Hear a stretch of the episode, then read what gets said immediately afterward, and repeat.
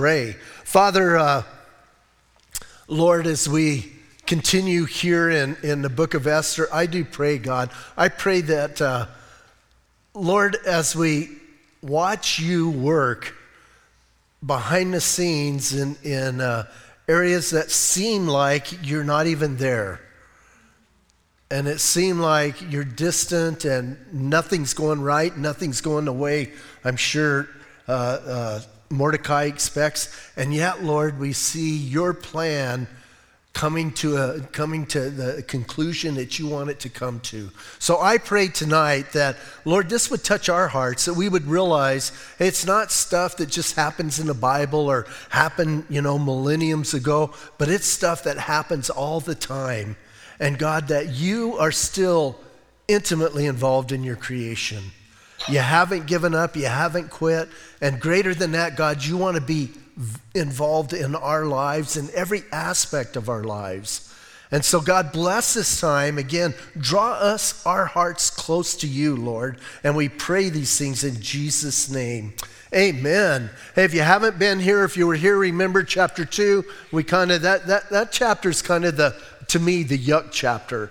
We got human trafficking, we got sex slaves, we got all of that going on with Ahasuerus, and what a funky king when you think about everything that's happening. And so from that, now remember, Mordecai has warned him about somebody coming and killing him, and Mordecai stopped a coup, and he stopped it, but nothing was said to him. Nothing's done. Now tonight we're going to kind of fast forward. We're going to skip like 4 or 5 years. So kind of get this picture. Esther's been queen now for 4 or 5 years. She's kind of settled into her position. She's in that place. Hopefully the sex trade has slowed down a bit, and Ahasuerus is kind of cooling it on that.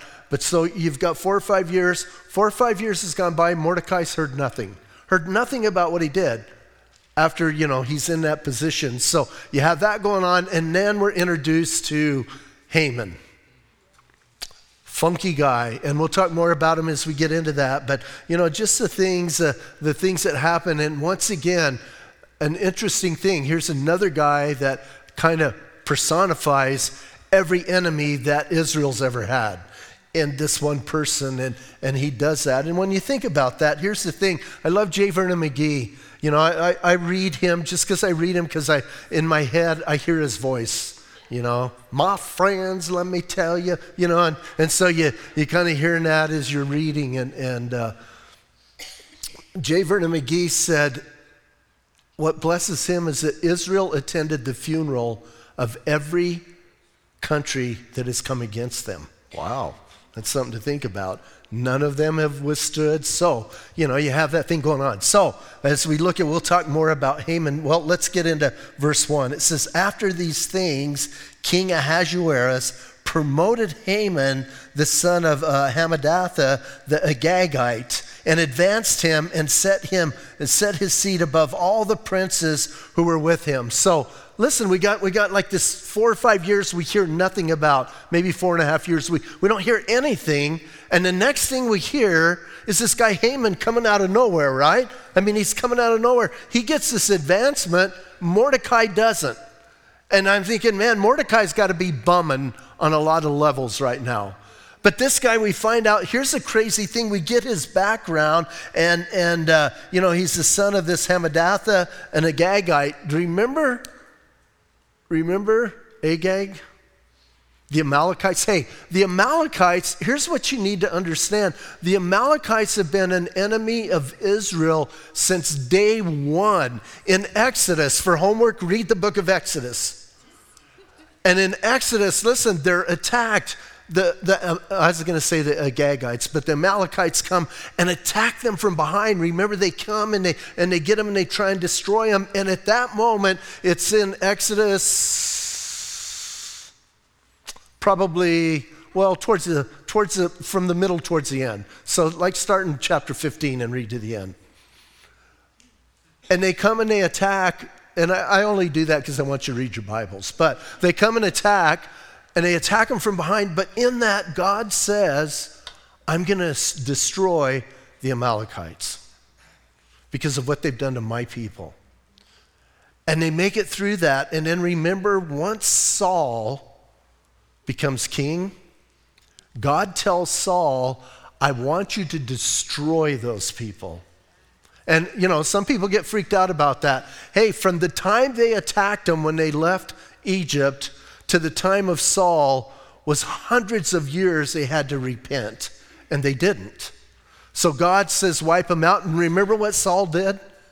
He didn't wipe them all out. He kept one king, Agag, and some of his descendants. And then Samuel comes and has to kind of clean up the mess, right? And you can just read that in Samuel, in 1 Samuel, and look at that. So a couple things, Exodus and 1 Samuel, you can read those for homework. But listen, man, that's going on. Now, here's what I find interesting when we get into this. Mordecai, do you remember Mordecai's descendants from last week? He was the son of Kish, a grandson, a Benjamite. Do you know Saul's lineage?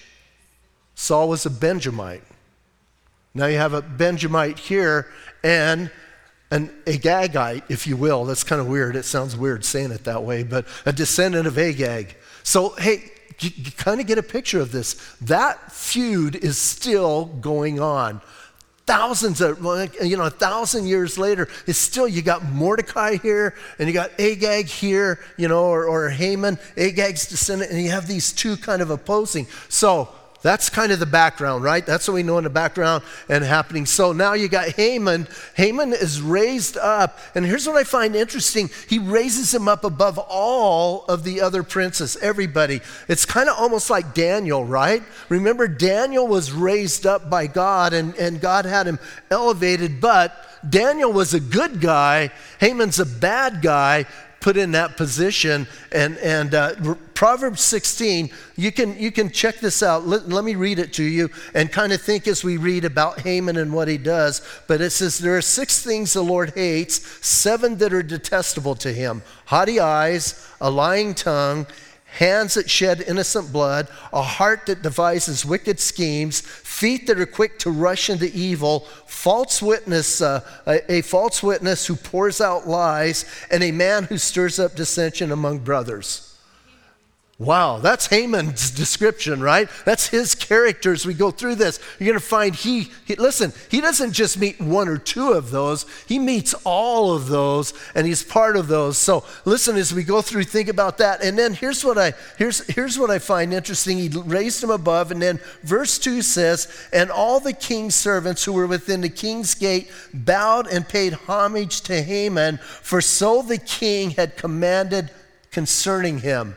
Now, before we read about Mordecai, I want you to think about something. They bowed and paid homage to him. Why? Not because he deserved it, because the king commanded it. And that's interesting to me. See, Haman, I don't even think Haman was liked by the guys around him. I don't think he was liked by his contemporaries. I don't think he was liked by the people there. And he definitely wasn't liked by Mordecai. There's something happened somewhere, I think, down, way before this. But listen, man, the king commands people to bow to him. That's not cool. If you cannot live a life that quote, causes people to respect you, you can't demand respect. Respect is something that people see and want to give you, not something you can demand. Albert Einstein said this: try not to become a man of success, but try to become a man of value.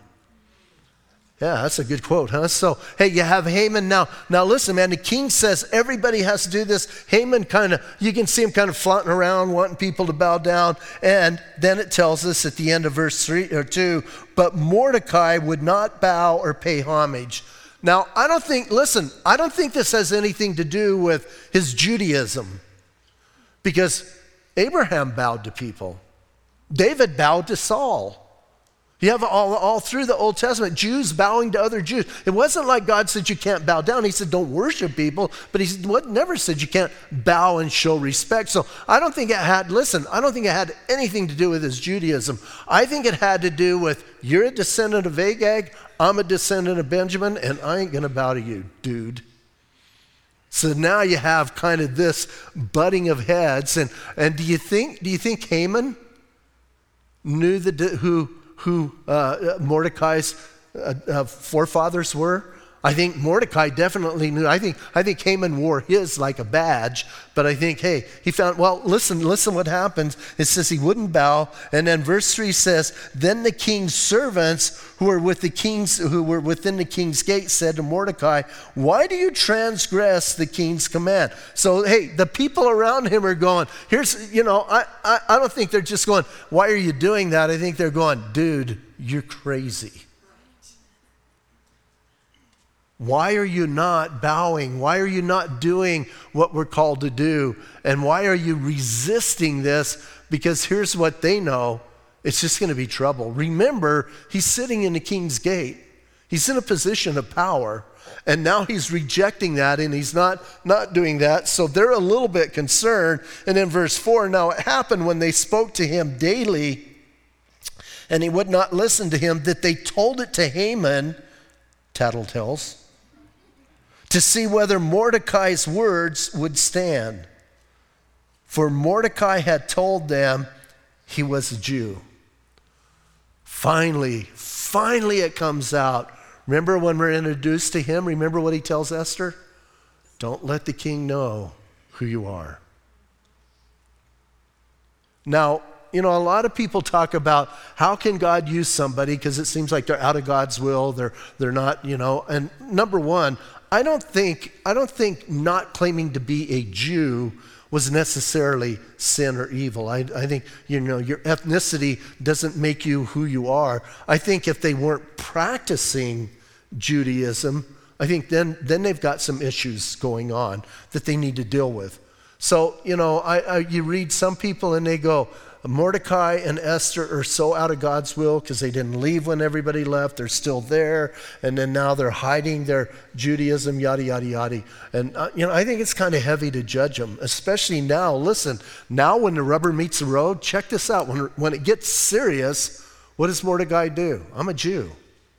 Now, I don't know if he said, I'm a Jew and I'm not going to bow to you. That kind of sounds like a poem, huh? So I don't know if he was quite saying that, or if he just proclaimed that and he's, just proclaiming his lineage. But now it's out. It's out who Mordecai is, not quite who Esther is, but he lets it out. And then it tells us, verse 5, when Haman saw that Mordecai did not bow or pay homage, Haman was filled with wrath, but he disdained to lay hands on Mordecai alone, for they had told him of the people of Mordecai, So check this out. He's angry. He wants to come after him, but now he's holding it back because now he wants to go after the Jews. I love this quote. This is a quote by Richard Nixon. You don't quote Nixon very often, do you? This is a great quote. Listen to this quote by Nixon. And this is after everything that happened to him. Here's what he said. Always remember, others may hate you, but those who hate you don't win unless you hate them back. And then you destroy yourself. Great quote, huh? Hey, and check this out, man. This is Haman, right? He hates him. He hates him because he won't bow, and I think he probably hates him because he knows he's a Benjamite. But man, listen, he has this disdain, and he doesn't want to just get Haman. He wants to get everybody that has anything to do with Judaism. Why is that in his heart? Now, listen, I believe that's satanic. I'm not saying that he's filled with Satan. Satan's goal has always been, I got to destroy God's people. Why was Satan so bent on destroying God's people? Because if he can destroy God's people at that time, then the Messiah can't come. He can stop the Messiah and stop that. I still believe all of the animosity, all of the hatred, all of the stuff poured out against Israel is still satanically induced. Why? Because if he can destroy God's people, then God can't keep his promise. And it makes God, makes God a liar. And I believe that's what's going on to this day. Why is it that nation has gone through so much and so much hatred and people coming against them, yet they keep existing, right? They try and push them down and they come right back up, and they can't do it because God keeps his promises. So listen, I understand this guy's angry and stuff, but that anger's gotta be a satanically induced thing to go after Mordecai's people. I wanna go after his people. I'm not gonna stop till I get his people. And you can just kind of hear him spewing all of that. And then it says at the end there in verse 6, he says, the people of Mordecai, instead Haman sought to destroy all the Jews who were throughout the whole kingdom of Ahasuerus, the people of Mordecai. Now, I want us to kind of keep in mind, because I think it's important to kind of get a big picture of this. Do you know who's in charge of Jerusalem? Ahasuerus. That's still part of his kingdom, so keep that in mind. Listen, this is going to be far-reaching. It's not just hanging out there in the area of Susa and stuff. This is going to go all the way, and we're going to find out, man, he wants to destroy the Jews. And again, personifying how many people have tried to do that. The Egyptians tried to do it. Now you got Haman trying to do it. You have Hitler trying to do it. And even today, how many people around Israel feel they have no right to exist? Not just to exist as that state there in the middle of that nation. They feel they have no right to breathe the same air we're breathing. They disdain them. Why? They haven't done anything to them. And again, it's that whole hatred breeded in because, again, I believe Satan wants to try and destroy. Now, I really wish Satan would read the end of the book. Because my God wins. Every time I read the end of Revelation, my God wins. And I'm thinking, I believe this creature we call Satan is intelligent. I believe, he's got a lot of years behind him, a lot of experience. So he's not a dummy, but I just think he's got to know the end, right? He's got to know the end. And yet he's fighting so hard, he won't give up. So, he wants to destroy them. He wants to get rid of the Jews, and he's focused Haman's. Now listen, Haman puts all of his focus on that. Verse 7 tells us, in the first month, which is the month of Nisan, in the 12th year of King Ahasuerus, back in chapter 2 and verse 16, it was the king was in his 5th year or 7th year. Now he's in his 12th year here. So again, the 5 years. So in the 12th year of King Ahasuerus, they cast Pur, that is a lot, before Haman to determine the day and the month. So here's what they're trying to do. When are we going to destroy the Jews? You got to remember, these guys, these Persians, they were extremely, extremely superstitious. And they were all about their deities and their gods, and they had to learn all about that. So listen, man, he doesn't want to do anything outside of that. That's why he's, quote, rolling the dice.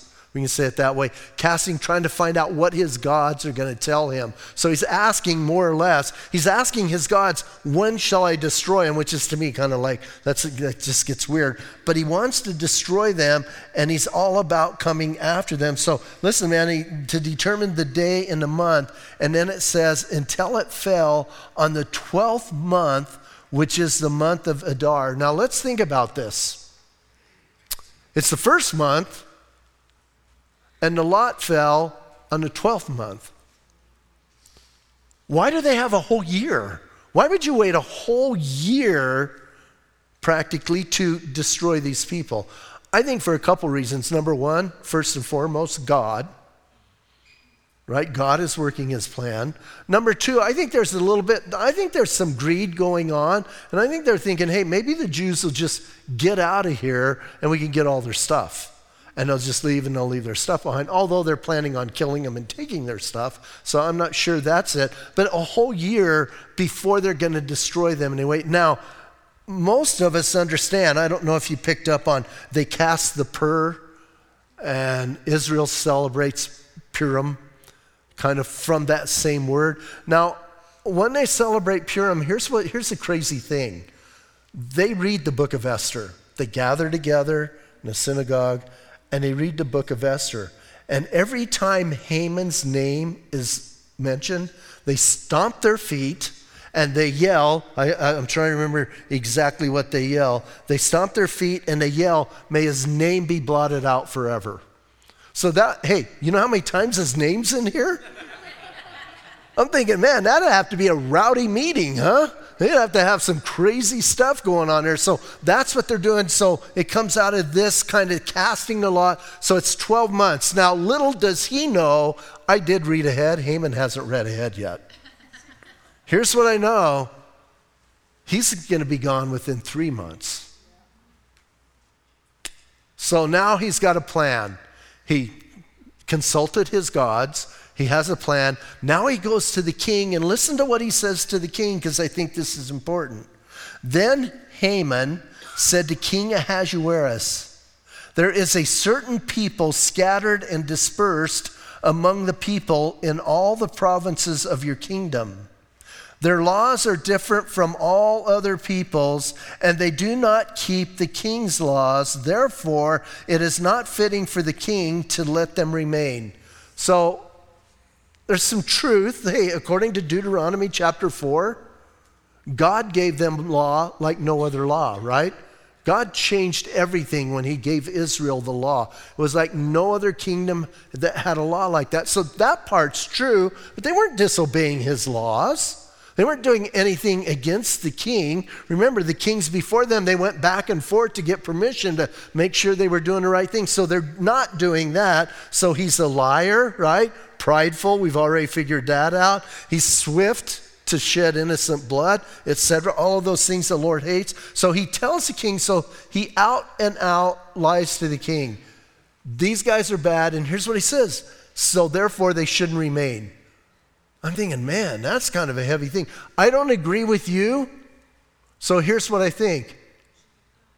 You shouldn't be allowed to live.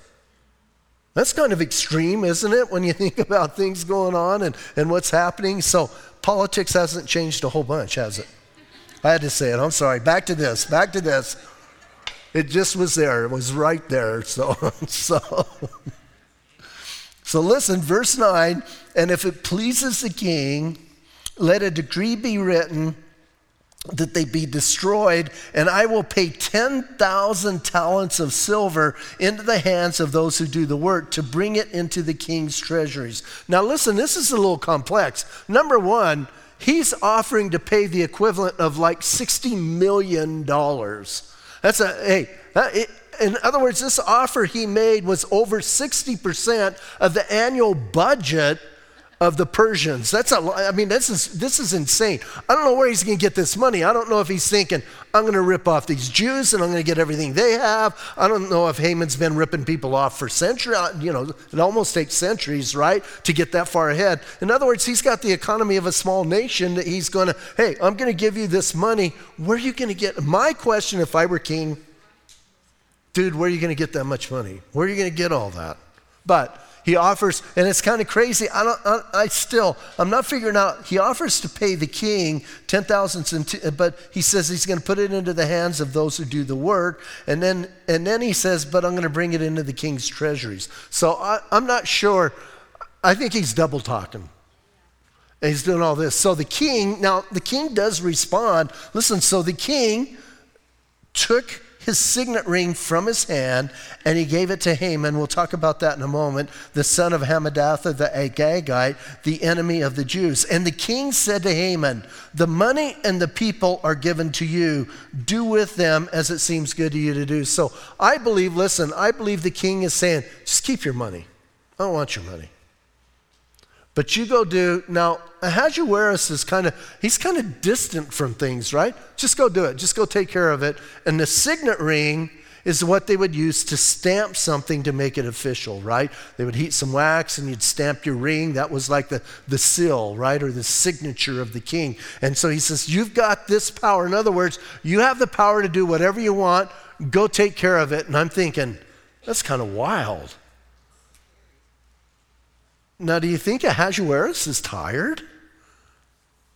I mean, he did have the bad campaign. Don't forget, now it's been maybe 6 years, 5.5 years he went against Greece. And they said he might have lost upwards of 1 million men. So he went against Greece. That was a fiasco. Maybe he's just like worn out and tired. And he goes, you know what? You want to go do that? You want to go fight that battle? Here's my ring. Go. I got all these ladies here. So what do I need to go do that? I don't know what's going on in his head. But he's not interested in what's happening. And I'm thinking, that is not good for the king, right? You kind of want to shake him. Do you ever want to get in your Bible and help out? Come on. Listen to what's going on, man. Listen to what this guy just said. Open your ears, right? So the king said, go do it. And then listen. So now it's set up and it's time to go for it, right? So Haman, check this out, verse 12. Then the king's scribes were called on the 13th day of the first month. So listen, they haven't taken a long time to do this. They just started on the first month. I don't know if it's the first day, but now they're at day 13, and he's ready to rock and roll, and he's ready to go for it.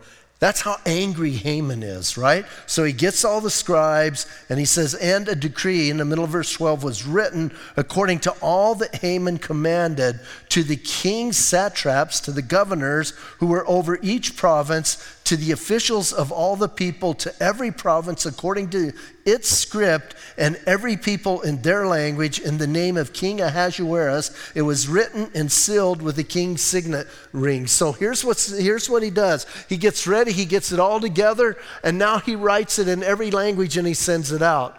Now again, I got to be thinking, did he write it in Hebrew? Did he send it to Israel? Because remember, they're there. Right? Where we left off, you guys are with us, right? Studying long enough. Remember, they're there with Ezra. They're hanging out with Ezra right now, trying to build the temple. This is going on over here. Now, all of a sudden, there's a command that you need to destroy all the Jews. I don't know about you guys, but I got to be thinking, if I'm in Israel and Jerusalem especially, and I'm building that temple, and I get a letter saying we're going to kill all the Jews, I don't know if I'd be working on the temple. I think I might head for Petra. I don't know it existed yet, but I'm out of there, right? I'm the guy, you fight or flight. I'm a flighter. I am so gone, and you guys can take care of this. I'm not, if they're going to kill me, I'm gone. And so I'm looking at this thinking, this is kind of strange. And all the other people, we'll get to it in a moment. So he sends all that out and gets it ready. The letters, verse 13, and the letters were sent by couriers into all the king's province to destroy and kill and annihilate all the Jews. What kind of letter is that? That is bizarre. I mean, if you're another ethnicity and you're not pure Persian, don't you think you might be thinking, I wonder if we're next? Because he's doing some ethnic cleansing is what he's doing, and it's gross, and he's ready to do it. You talk about stuff going on in our generation, all of it is in the book of Esther. And he's trying to wipe out a whole ethnicity. And it happens to be Jews, but hey, you can put any ethnicity. He's wiping out a group of people. That's what he wants to do. And he says, hey, I'm sending a letter, and here's what I'm saying. Kill and annihilate all the Jews. You got to be reading that if you're someplace. You got to be going, what on earth is going on? What did the Jews do? How come we're getting this letter? Who is this? You might even say, who is this Haman dude? That he's on a rampage, right? So he sent it, and it said, annihilate all the Jews, both young and old, little children and women, in one day on the 13th day of the 12th month, which is the month of Adar, and to plunder their possessions. So let's wipe them out, and let's kill them all on the 13th. We could call it the 13th of December. The 13th of Adar, their last month, and let's do that. Now, part of why maybe it took so long, it's going to take a while for that letter to get dispersed, right? You're talking about his whole kingdom. Hey, they didn't have Instagram. They didn't have Facebook. They didn't have those things to get it all out there posted real quick. So, hey, people got to be carrying those letters and doing things. So that's part of it. I would think it would take a couple months just to get everybody informed to do this. But then, as I'm saying, you got all of these people doing it, and somebody's got to be thinking, this is rather strange, and this is an intense thing to receive. Think if you received that letter and you're hanging out, maybe you're on a far corner of Persia, and you get this letter and you're going, what just happened? Here's the king's signet. So the king's part of this. Haman's obviously part of this. And especially if you're in Israel. Wow. They're going to kill us all. That'd kind of freak you out a little bit, right? I think it would. And it's interesting how we kind of don't hear that part of it. Verse 14 says, and a copy of the document was to be issued as law in every province, being published for all people, that they should be ready for that day. He wants everybody involved in this. So I think he's thinking, civilians, I don't care who you are, we want you involved. The couriers, verse 15, went out, hastened by the king's command. And the decree was proclaimed in Susa, the citadel. So it's proclaimed there in the capital, right? Shushan, the capital there. And then check this out. So the king and Haman sat down to drink. Seriously? Like, you just issued a command to wipe out a people. I mean, this king was one partying guy, wasn't he? And every time you turn around, he's having some kind of feast or party or something. And hey, man, you got that letter written? Yeah, I got it all sent out. Come on over. Let's sit down and we'll toast to it, I guess. Man, I think Haman's bad, but this king's not much better. This king was, well, he was demented. So he sat down to drink and I think and eat. But listen to this part.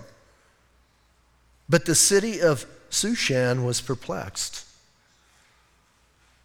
You see, the king is so detached from the people that he's not even understanding that the people are going, what's going on? And especially, let's think about this, in the capital. This is where the king hangs out, right? This is where all of this, all the laws, everything are handled. And you got this guy, Mordecai, who's been at the king's gate as a judge for now 5 years. And now it comes out that he's a Jew and they want to kill all the Jews. You gotta be asking what just happened? What changed? Maybe I think maybe some of them knew he was a Jew, maybe not, maybe I'm just reading into it, but now they know.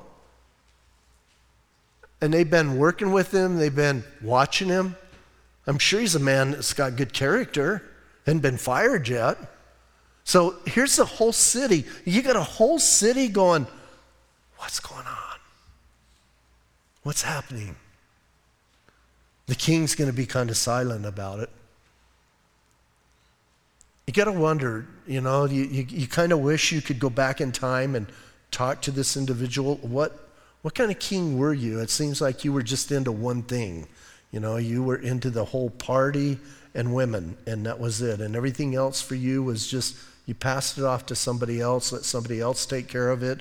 And now you've got this crisis coming, and this king has no idea how big this crisis is. He's opened up something that is going to come back at him. Chapter 4. We're not going to do chapter 4 tonight. But it's going to come back, and then listen carefully, think about the decisions you make that affect other people.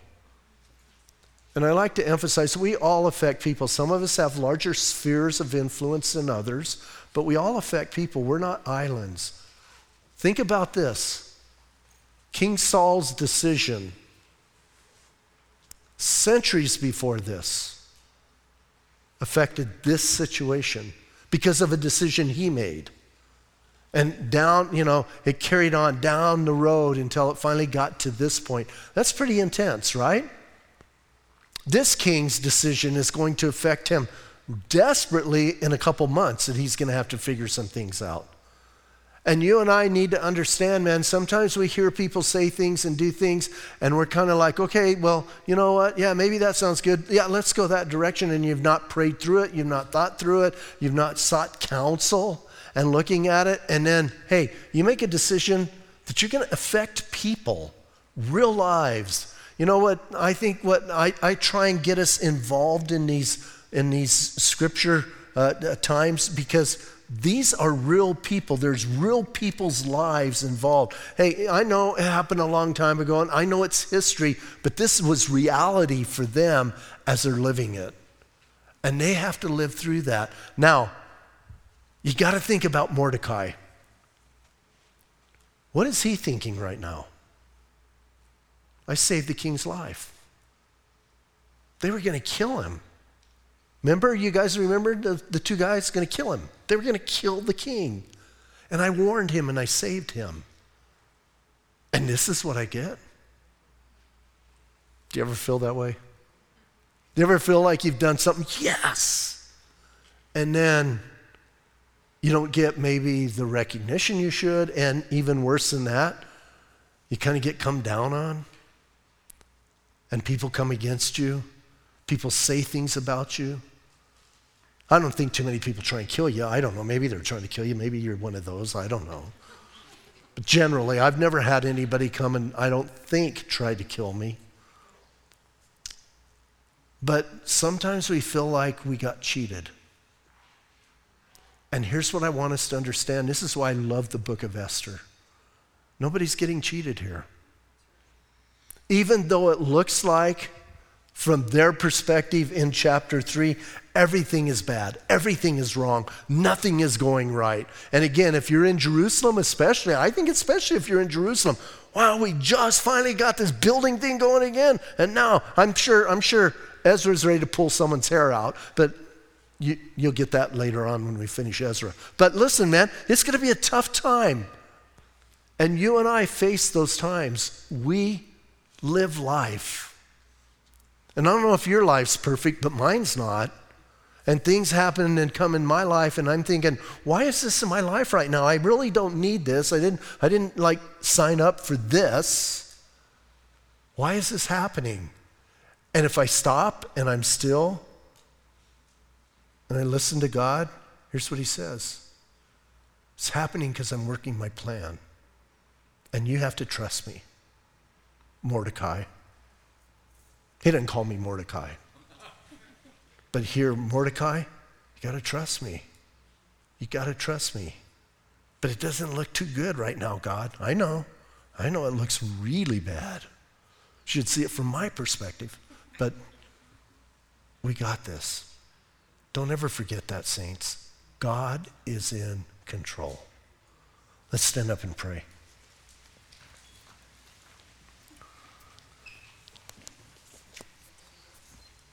Father, as we get ready to close here and we think about what we've read tonight in this section, I do thank you, God, that no matter how ugly or dark or hard, maybe even use the word impossible, it gets for us, that nothing's impossible with you. And that, God, that we don't see the big picture. We have our little tiny perspective that we look at. And, Lord, you've got the end from the beginning. You know all things. And I pray that we would learn to trust you. I pray that we would be a people, God, who, no matter what's going on, that we would know that you are there. And Lord, that you do care about us. And we thank you for that, and we pray these things in Jesus' name. Amen.